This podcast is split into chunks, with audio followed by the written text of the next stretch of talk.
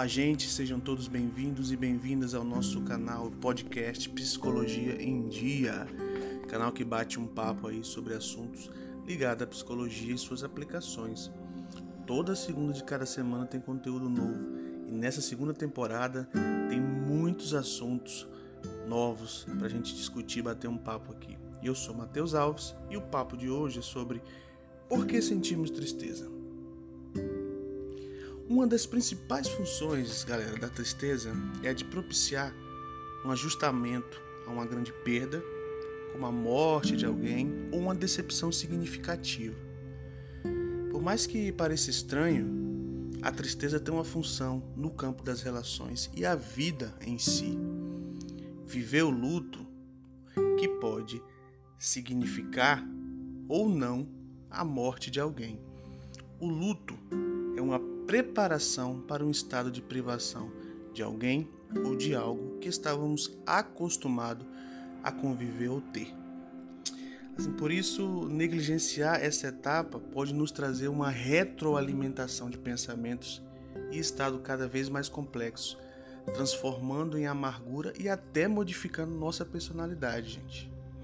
É, é natural ver pessoas que antes eram sorridentes, alegres, e que agora é um poço de amargura. Quando se perde alguém, seja por morte ou término, enfim, seja o motivo, qual que seja, precisamos dar tempo às nossas emoções para que elas entendam que precisam seguir em frente e a tristeza é uma etapa dessa fase. Negligenciar isso tem complicadores por toda a vida. O estado de tristeza é uma reação metabólica ou seja, ela te prepara para um estado de introspecção. A nossa, a nossa fisiologia ela é incrível, porque a, as nossas emoções ela está intimamente ligada com a, nossa, com a nossa fisiologia. É por isso que ela reduz o nosso metabolismo de forma que a gente não sinta vontade de fazer nenhuma atividade, é de modo que você se conscientize do seu estado e extravase através das emoções, no caso choro, de modo que possa trazer para você um certo alívio. Por isso é comum as pessoas sentir falta de energia, pois uma grande funcionalidade da perda de energia é tentar fazer com que você fique mais quieto, recolhido, te preparando para entender e digerir os impactos dos acontecimentos. Esse estado de tristeza como nós conhecemos e achamos ruim, na verdade, galera, é uma proteção do nosso metabolismo para que possamos superar tal privação ou perda, seja ela por morte ou término de relacionamento, decepção ou algo do tipo. Existem pessoas que adquirem síndrome do pânico, crise de ansiedade e até transtorno de ansiedade generalizada. Porque aquilo que não conseguimos entender até mesmo superar, nosso corpo transforma em doença, seja ela mental e até física, conhecida como a somatização. Então, na verdade, o que chamamos de tristeza, no fundo, é um recomeço. Existe um tempo para cada um entender esse processo e superá-lo.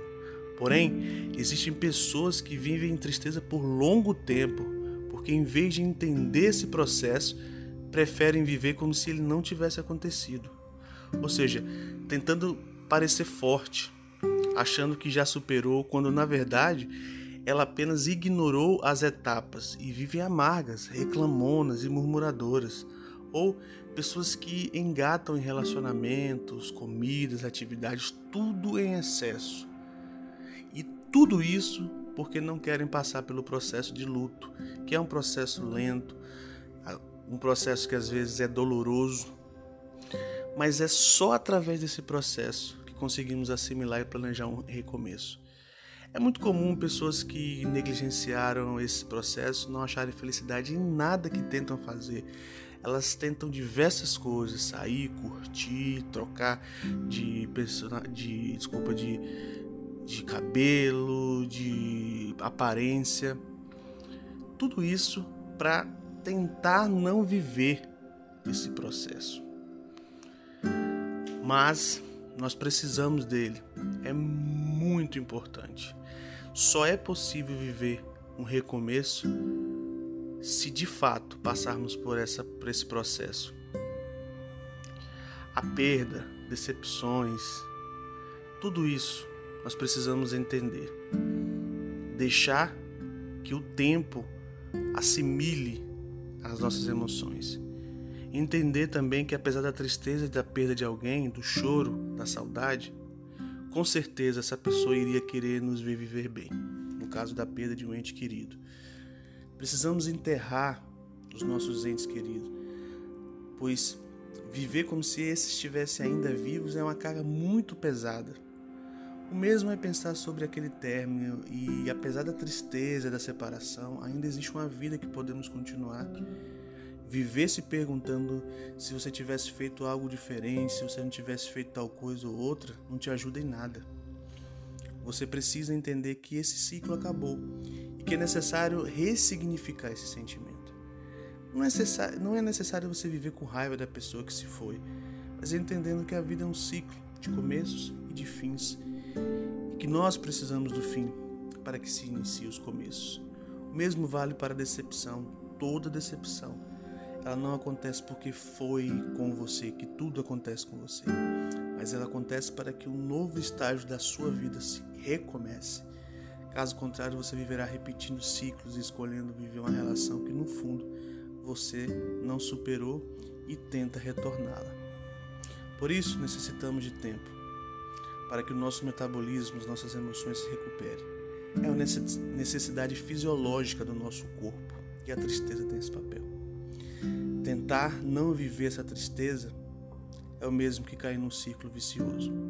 Então sejamos como a fênix, pois sangramos, choramos, trocamos as nossas penas, mas o principal intuito é depois de tudo isso voar mais alto em busca de um novo recomeço. Por aqui eu despeço-me, agradeço a atenção de todos, espero que você tenha gostado, que tenha servido de alento e de informação para você. Se você gostou, curta, comente, compartilhe, nos acompanhe no Instagram, meu Instagram é mteusalvesofc, é abreviatura de oficial. Lá tem muito conteúdo bacana. Deixo um grande abraço e até a próxima.